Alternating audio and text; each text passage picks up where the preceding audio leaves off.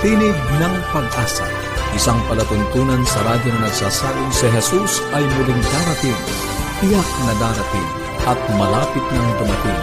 Kaya kaibigan, kumandatan siya sa lubungin.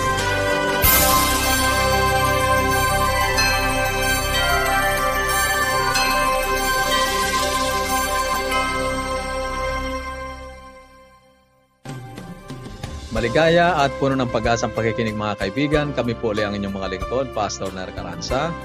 Melo Ong. Nag-aanyaya na sa loob ng 30 minuto ay magkasama-sama po tayo upang atin pong pag-usapan, talakayan ang mga bagay na makapagpapalusog, makapagpapaganda ng ating samahan sa ating mga tahanan at higit sa lahat sa pagtuklas ng pag-asang nagmumula sa salita ng ating Panginoong. Kami po ay patuloy na namimigay ng mga aklat at aralin sa Biblia. Kung nais niyo po makatanggap, pakipag-ugnayan lang po kayo sa amin. Maaari kayong tumawag, mag-text, or mag-send ng PM. Ito po ang ilan sa mga books na atin pong ipinamimigay, booklets, Pag-asang Daig ang Bukas. Meron din po tayong English version ito. Ten Commandments, Twice Removed. Uh, Timeless Truths, A Guide to a Better Life. At ito po ang Aralin sa Biblia Explore. This is a Bible study guide for a meaningful and richer life. Mga kaibigan, kung gusto niyo pong makatanggap, mag-text na po, tumawag, mag-send ng message ang ating mga numero. Sa Globe, 0917-1742-777. At sa Smart, 0968-8536-607. Pwede rin po kayo magpadala ng mensahe sa Facebook. Yes, we are also on Facebook. Ang ating page forward slash AWR Luzon Philippines forward slash AWR Luzon Philippines or mag-iwan po ng comment sa comment box dito sa ating episode. Maaari din po kayong mag-send ng email sa connect at adventist.ph. At para naman po sa mga karagdagang Bible study resources, na readily available. Mada-download nyo po. I-visit nyo lang ang bibleschools.com forward slash Central Luzon. Meron tayong Bible Study Guide for kids. Meron din pong for adults. Ano pa pong iniintay nyo? Mag-text, tumawag. Nice po naming uh, makatanggap ng mga mensahe buhat sa inyo. At syempre, nais po naming padalhan kayo ng mga aklat at aralin sa Biblia. Sa atin namang pagpapatuloy ng ating palatuntunan ngayong hapon sa Buhay Pamilya, makakasama pa rin natin si Ma'am Delva de Chavez sa serya ng Ideas to Invigorate Relationship, sampung mga kautusan para sa mag-asawa. Sa atin namang pag-aaral ng salita ng ating Panginoong Diyos, ipagpapatuloy natin ang pagtalakay tungkol sa gawain ng ating Panginoong Yesus, ang Diyos na tagapagtanggol. Dadako na po tayo sa bahaging buhay pamilya at very interesting po ang ating pinag-uusapan. Sampung utos para sa mga mag-asawa, Ten Commandments mm-hmm. for couples at hango ito doon sa sampung utos talaga, ano? Diyos, oh. Yes. At ang una nga ay tinalakay na natin kahapon. Anong sabi doon? Magkaroon nga tayo ng maikling review.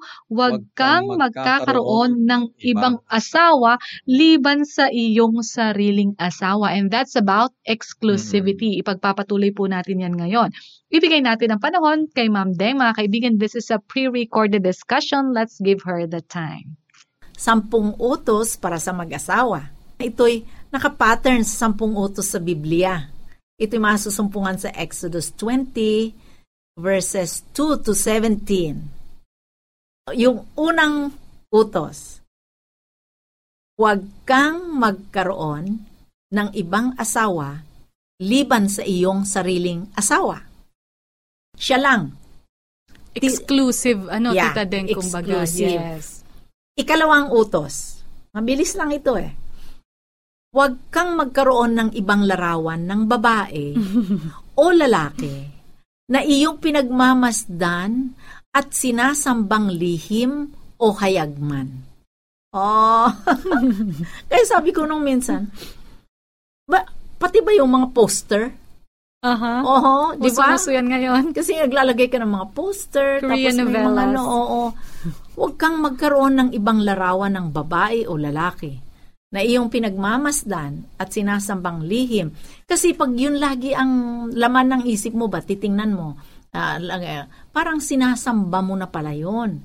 Eh, yung Bible version ng ikalawang utos, sinasabi niya pag meron kang ganon, I am a jealous God. Mm-hmm. Uh, ako magsiselos niyan na meron ka palang ibang tinitingnan-tingnan dyan, patago o kung anuman. Okay, so that's the second. Kalawang utos. So parang love your husband only, love your wife only. At kumbaga siya ang lagi mong pagmamasdan. Mhm. Kung magandang tanawin. Hindi naman siguro. gan- okay, yung ikatlong utos. Huwag mong babanggitin ang pangalan ng iyong asawa sa pamumula o sa paghahambing sa iba. Ah, Wow. gusto ko yan. Mhm, yes. Kasi ibig sabihin yung put downs and comparisons, Correct. they destroy the relationship. Kaya yung huwag mo sasabihin, ako, hindi ako nagandahan doon eh. Mayroon kaming kaibigan. Mhm. Mag-asawa din sila. Kami may mag-asawa. Sabi ba naman sa akin eh, sana yung asawa ko katulad mo. Wow, naibahan ako doon. Yes. Hindi ko gusto yon. Kaya sinabi ko, Hi, kaibigan. Sabi ko, walang magkatulad na tao. Minsan, ma'am, ano, unintentional, di ba Yeah. po? Pero, nakakasama yun eh. Oo, masakit yun. Kung narinig nung asawa niya. Yes. At that time na sinabi niya naman yun, yung asawa niya was somewhere. Mhm. Hindi pa sila magkatabi. At kami naman ni Pastor, nung narinig ni ng aking ah, asawa, sabi niya sa akin, Mhm. parang kakaiba yun ah. Hindi rin maganda, di ba? Huwag natin babanggitin ang pangalan ng ating asawa nang pinupulaan natin, sasabihin natin, alam mo, ang asawa ko, ganito, ganyan, ganyan. Kwento-kwento lang tayo sa mga kaibigan natin. Mhm, correct. Pero that's not good. Kasi sacred nga eh. That's a good reminder, Tita Deng. Mm. Eh, kukwento natin yung negative pa. Mhm. Kasi sa pamumula ito eh. At paghahambing. Maganda siguro kung positive yung Mm, yes. ating sasabihin. Pero yung negative ay hindi maganda. Sa atin na lang ating asawa natin sabihin yon Because anything that will uh, put down a person ay nakakasira talaga And I yun. think, Tita Deng, reflection din yan sa atin kung tayo lalo yung Mhm. asawa. Ano po? Yeah. okay. oh, ikaapat na utos. Okay. Di ba sabi sa Bible yung remember The Sabbath day. day. to keep it holy. Ito naman, alalahanin mo ang mga tanging araw sa iyong asawa. Tulad ng kaarawan, kasal, at iba pa. Ang mga dates na mahalaga sa kanya. Upang sa mga ito'y madama ang kaligayahang napapaloob dito. Amen. Siyempre, oh, di ba? Parang relate na relate si Melo. Itong laging nakakalimutan, di ba nabanggit natin dun sa uh, making memories? Yes, mga yeah, special. ang birthdays, Mhm. very important sa isang tao yan. Oh, kaya huwag natin kalimutan ang birthday ng ating asawa. O kaya naman na- naalaala natin two days after, one day after. Parang yung kaligayahan na, nandun din, pero ibig sabihin, kulang, nabawasan na. Uh, yung atin, lalo na yung anniversary ng kasal, huwag Mhm. natin. Pero alam mo yun, nangyayari talaga yan. We take for granted. As the years pass, sabi natin, ah, ah, 18 years na pala tayo. Parang ganun lang. yes, ganun na lang. Oo, wala Mhm. nang mga ano-ano. Hihintayin pa na mag 25th anniversary, wedding anniversary, saka mag magse-celebrate ng bongga. Mhm. Hindi. Every year is a precious year na that you have been given. Kaya alam niyo yung pag-alaala natin pala yung mga gandang mga yung mga dates na yon sa Mhm. na mahalaga sa ating ah, asawa. Sinasabi natin doon na ako'y nagpapasalamat na ikaw ang ipinagkaloob sa akin ng Diyos. Ay, yun pala yun. Wow. Mm, kasi karawan niya yun eh. Eh kung hindi siya ipinanganak, hindi siya ang ipinagkaloob sa iyo. Kaya, Kaya- you thank. Yan. Kaya tandaan po natin itong mga special days. Dates, Yes. yes. Okay, yung ikalima na utos. Kasi dito, yung honor, Honor your- your, father and your Yes, mother, di ba? O, so dito, kasali rin ang ah, mga pamilya. Igalang ang karapatan ng bawat isa sa tahanan at huwag ipamungkahi sa galit ang asawa o mga anak. Kaya Mhm. kasama yun. Igalang natin. At the same time, do not provoke to anger. Sabi dito, ah, yung paggalang natin sa isa't isa, yun yung nabanggit ko noon na pagbibigay ng ah, halaga. Yung, Mhm, kumbaga, yes. you are precious to me. Mahalaga ka sa akin. Kung iginagalang natin ang isang tao, ay ating gagawin yung kalugod-lugod sa kanya. 'Di ba? Kung iginagalang natin ang isang tao, ay hindi natin magagawang saktan. Mhm. Ayan. Kasi iginagalang mo, mataas nga ang value na inilagay mo eh. Tapos sasaktan mo siya. Respect din yun. Okay. Ah, okay. At yung ikaanim, huwag mong lalasunin Aha. ang iyong asawa ng mga pagkain o inumin Wow. o anumang bagay na nagdudulot ng sakit. Naku, nasa Ten Commandments pala Aha. yan. Tulad ng kape. Kasi di ba daw shalt not kill? Mm-hmm. Yeah, yung yeah. pang ano, sasabihin eh kaya ito huwag mong papatayin ang asawa mo. O kaya huwag mo siyang bibigyan ng mga inumin o pagkain na ito. Kape, ng alak, ng Mm. soft drinks, ng sigarilyo, taba. Very O, pati yung, practical, ano? yung oo, o sobrang dami ng mga pagkain. Oh, pati pala yun. Yes. Uh, ang goal natin ay maging malusog Yes. upang ma-enjoy natin ang mga taon na ipinahintulot ng Diyos na tayo'y magkasama. Kasi dapat accountable din tayo, Tita Ding, dun sa Yes. health ng isa't isa. Ano po? So bukas, itutuloy natin. Ayan, thank you so much, Tita Deng. Ngayon naman ay pinag-usapan natin ang ikalawa hanggang ika-anim ng mga utos. Isa-isahin nga po natin for a quick review. Huwag kang, ito yung second, huwag kang magkakaroon ng ibang larawan ng babae o lalaki na iyong pinagmamasdan at sinasambang lihim o hayagman. Kasama dyan, Pastor Nair, yung ating mga, ah, kung anong nakikita Mm. natin on our screen. Ano? Print o kaya digital Yes. images. Yes, in-emphasize po yan sa atin. Ang pangatlo, and this is nice, ang sabi niya, huwag mong babanggitin ang pangalan ng iyong asawa sa pamumula At sa o sa paghahambing sa, iba. Yes. Minsan, Pastor yung mga put-downs Oo. na tinutukoy natin yung ating asawa sa ibang tao, no? Mismo, parang actually it's also a reflection of us. Parang ano? nakukulangan ka sa asawa Yes. ano? And it, it reflects ano kung how we treat our Oo. wives or our spouses. Ang ikaapat na utos ay alalahanin mo. Ayan, gusto ko to. araw sa iyong asawa. Mhm. Tulad ah, ng kaarawan, kaarawan. kasal, at iba pa Oo. upang sa mga ito'y madama ang kaligayahang napapaloob dito. mm, Maganda ano. So yes, make this uh important and memorable events na talagang memorable ano dun sa ating mga spouse. Ito mga araw kasing ito, Melo, ay itong nagbibigay ng kahalagahan sa iyong Mhm. asawa. You spend exclusive time together. Yun yan eh. At Melo, ang panglima, igalang ang karapatan Mhm. ng bawat isa sa tahanan at huwag ipamungkahi sa pagkagalit. Ito ay tungkol to sa respeto. Mm, respeto. Di ba pinag-usapan na Mm. natin ang respeto? Pag nagbibigay tayo ng respeto, ito parang in- si- ine-express mo or sinasabi mo na ikaw ay mahalaga Mm. sa akin.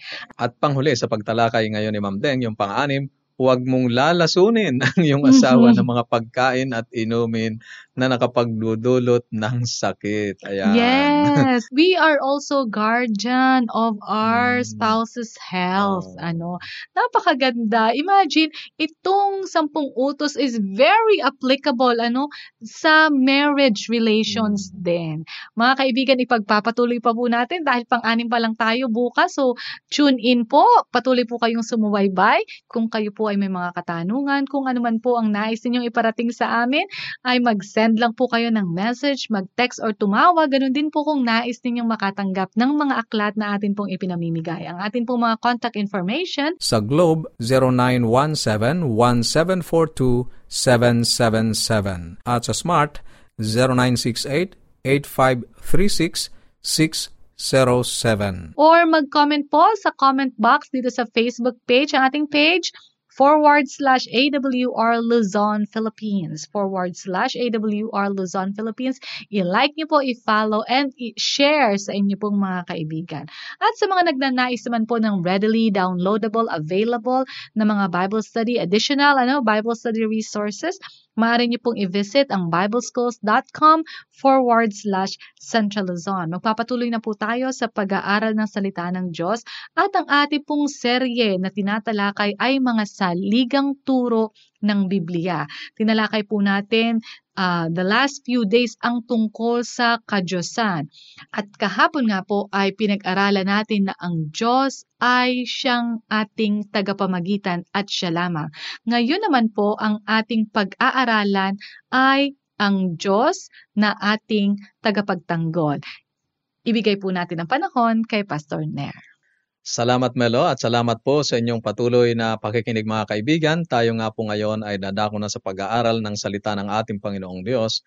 Kahapon ay pinagtuunan natin ang pansin ng pag-aaral tungkol sa isang gawain ng ating Panginoong Heso Kristo bilang ating tagapamagitan. Ngayon naman ay uh, dadako tayo sa isa pang bahagi ng kanyang gawain bilang ating tagapagtanggol.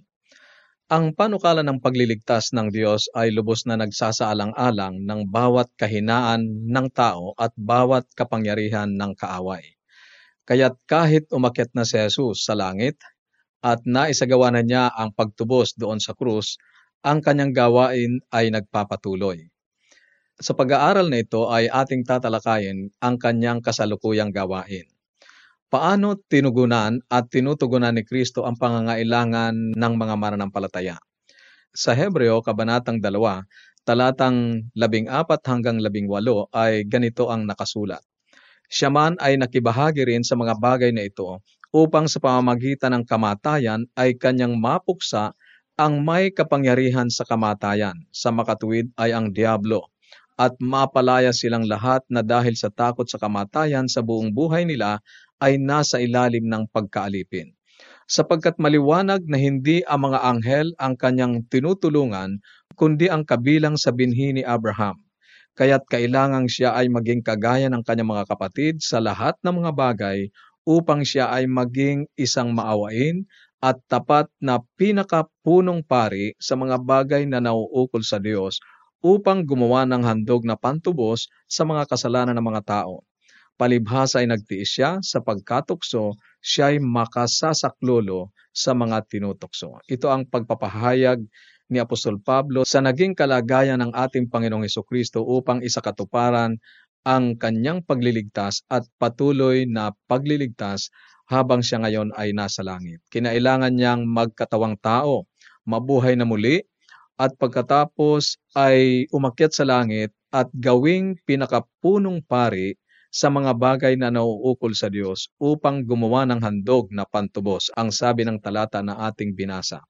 At sa kanyang kalagayan bilang tao, ang sabi ni Apostol Pablo sa talatang 18, palibhasa ay nagtiis siya sa pagkatukso, siya ay makasasaklolo sa mga tinutukso. At ito ang karamihang karanasan natin na mga mananampalataya ang tukso ay patuloy na dumarating sa atin at palibhasa ay meron tayong Kristo na nagtagumpay sa mga tukso ay maaari din tayong magtagumpay sa mga tukso na maaaring dumating sa atin sa pamamagitan ng ating pananampalataya. At ang nais kong punto na pagtuunan natin ngayon ay ang pagiging pinakapunong pari ng ating Panginoong Yeso Kristo doon sa sanktuaryo sa langit.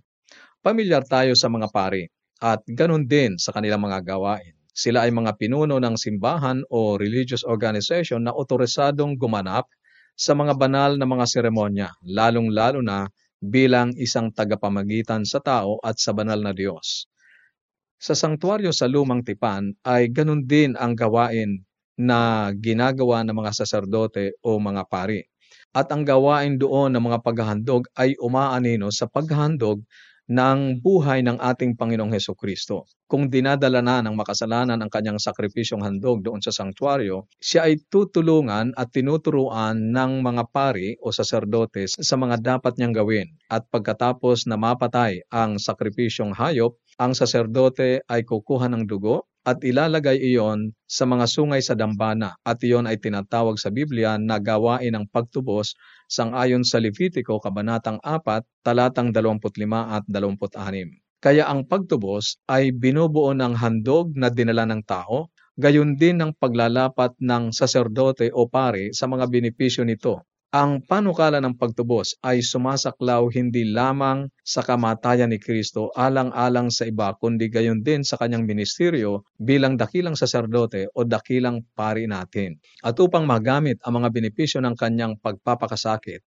si Kristo ay nabuhay na maguli para sa ating ikaaaring ganap sangayon sa Roma, Kabanatang 4, talatang 25, at pumasok sa langit bilang ating dakilang saserdote, sangayon naman sa Hebreo, Kabanatang Siyam, talatang 11 at 12. Ganito ang nakasulat. Ngunit nang dumating si Kristo na pinakapunong pari ng mabubuting bagay na darating sa pamamagitan ng lalong dakila at lalong sakdal na tabernakulo na hindi gawa ng mga kamay ng tao, sa makatuwid ay hindi sa sangnilikhang ito talatang labing dalawa, at hindi rin sa pamamagitan ng dugo ng mga kambing at mga toro, kundi sa pamamagitan ng kanyang sariling dugo, siya ay pumasok na minsan, magpakailanman, sa dakong banal, sa gayoy tinitiyak ang walang hanggang katubusan. Hindi natapos doon sa krus ang sakripisyo at ministeryo ng ating Panginoong Kristo sapagkat doon sa sangtuaryo sa langit, ang sabi ng talatang ating binasa, tinitiyak niya ang walang hanggang katubusan. At dahil doon ay sinabi ni Apostol Pablo na kinailangang palitan naman ang kautusan sang-ayon sa Hebreo Kabanatang 7, talatang 12.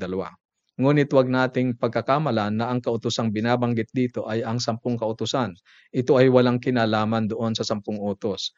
Sa talatang labing isa ay niliwanag na ang kasakdalan ng pagkasaserdote ni Kristo ay hindi masusumpungan sa pagkasaserdoteng Levitical sapagkat ang pagkasaserdote ay napalitan sang ayon sa talatang labing dalawa na nangailangan noon ng pagbabago ng utos ng pamamahala sa pagkakaroon ng mga saserdote. Sapagkat itinakda ng Diyos Ama na si Kristo ang magiging saserdoteng tagapamagitan ng tao doon sa templo sa langit sang ayon sa Hebreo Kabanatang 8, talatang 1 at 2 nangangahulugan na ang batas noon o utos na tinutukoy dito ay tungkol sa pagkasaserdote at nagwakas iyon sa kamatayan at pamamagitan ni Kristo. Bakit naging mas dakila ang pagkasaserdote o pari ni Kristo?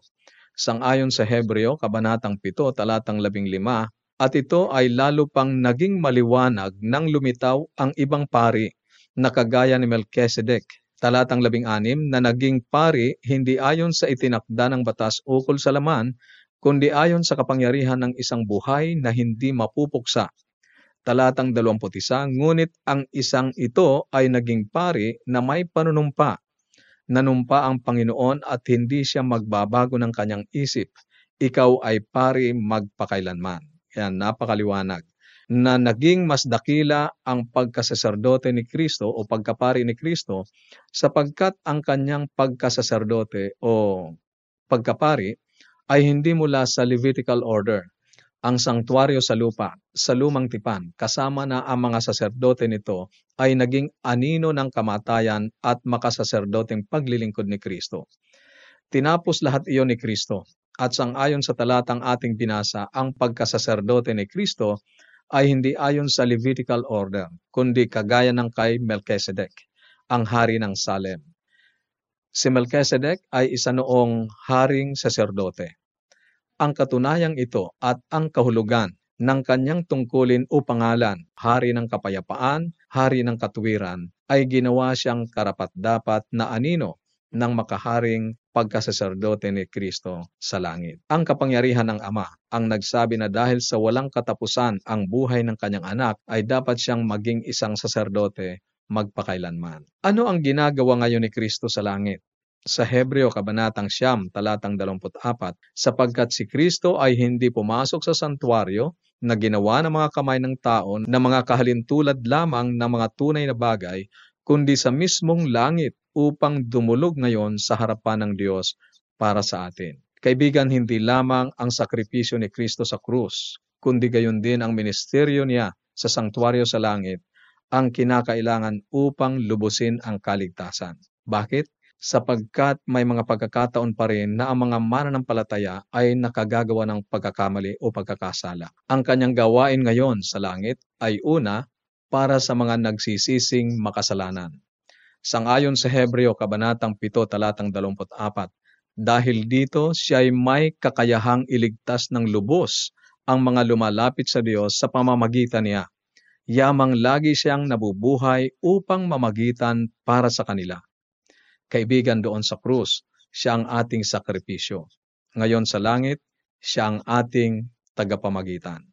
Kaya nga ang nakasulat sa Juan, Kabanatang 1, talatang siyam, kung ipinahahayag natin ang ating mga kasalanan, siya ay tapat at banal na magpapatawad sa ating mga kasalanan at tayo'y lilinisin sa lahat ng kalikuan. Pangalawa, ang kanyang gawain ngayon sa langit ay para sa mga mananampalatayang nagugumon sa pagkakasala. Ang sabi ng Biblia sa unang Juan, Kabanatang 2, talatang 1, Mga muntikong anak, ang mga bagay na ito ay isinusulat ko sa inyo upang kayo'y huwag magkasala. Ngunit kung ang sino man ay magkasala, tayo ay may tagapagtanggol sa harap ng Ama, si Heso Kristo na siyang matuwid. Bakit kailangan natin ng isang tagapagtanggol? Sapagkat sinasabi sa Apokalipsis, Kabanatang 12, talatang 10 hanggang 11, at narinig ko ang isang malakas na tinig sa langit na nagsasabi, Ngayoy dumating ang kaligtasan at ang kapangyarihan at ang kaharian ng ating Diyos at ang kapangyarihan ng kanyang Kristo, sapagkat itinapon na ang tagapagparatang sa ating mga kapatid na siyang nagpaparatang sa kanila sa harapan ng ating Diyos araw at gabi. At siya ay kanilang dinaig dahil sa dugo ng kordero at dahil sa salita ng kanilang patutuo. Kailangan natin ng isang tagapagtanggol sapagkat si Satanas ay tinutukoy dito na siyang nagpaparatang sa lahat ng mga mananampalataya. Si Jesus ngayon ay tumatayo bilang ating tagapamagitan at tagapagtanggol. Ang advocate o tagapagtanggol ay laging panig sa kanyang ipinagtatanggol. Ito ang isa pang bahagi ng kanyang katungkulan sa langit hanggang matapos ang paghuhukom. Kaibigan, ang ating Panginoong Yesus, ang ating tagapamagitan at tagapagtanggol. Thank you so much, Pastor Nair. Dahil sa palagiang pamamagitan ni Kristo, maaari tayong lumapit na may katapangan sa trono ng biyaya upang tayo'y tumanggap ng awa at makatagpo ng biyaya na makatutulong sa panahon ng pangangailangan. Yan po ay mababasa natin sa Hebrews 4.16. Dahil sa kanyang buhay na hiwalay sa kasalanan. Ang kanyang kamatayan doon sa krus ay naging mabisa. Ngayon, siya po ay namamagitan alang-alang sa atin bilang ating dakilang saserdote. Mga kaibigan, kung kayo po ay nagnanais pa ng mas malalim na pag-aaral ng banal na kasulatan, nagnanais po kayo na mas makilala pa itong Kristo na nagkatawang tao, Kristo na namamagitan sa atin, itong Kristo na ating tagapagtanggol, makipag-ugnayan lang po kayo sa amin. Mag-send po kayo ng message, tumawag, mag-text po kayo. Ganon din po kung nais yung makatanggol makatanggap ng mga aklat, aralin sa Biblia na atin pong ipinamimigay. Ang atin pong mga contact information. Sa Globe, 0917-1742-777. At sa Smart, 0968-8536-607. Maaari din po kayong mag-iwan ng mensahe sa ating Facebook page, ang ating pong page, forward slash AWR Luzon, Philippines, forward slash AWR Luzon, Philippines. I-like niyo po ito, i-share sa inyo pong mga kaibigan.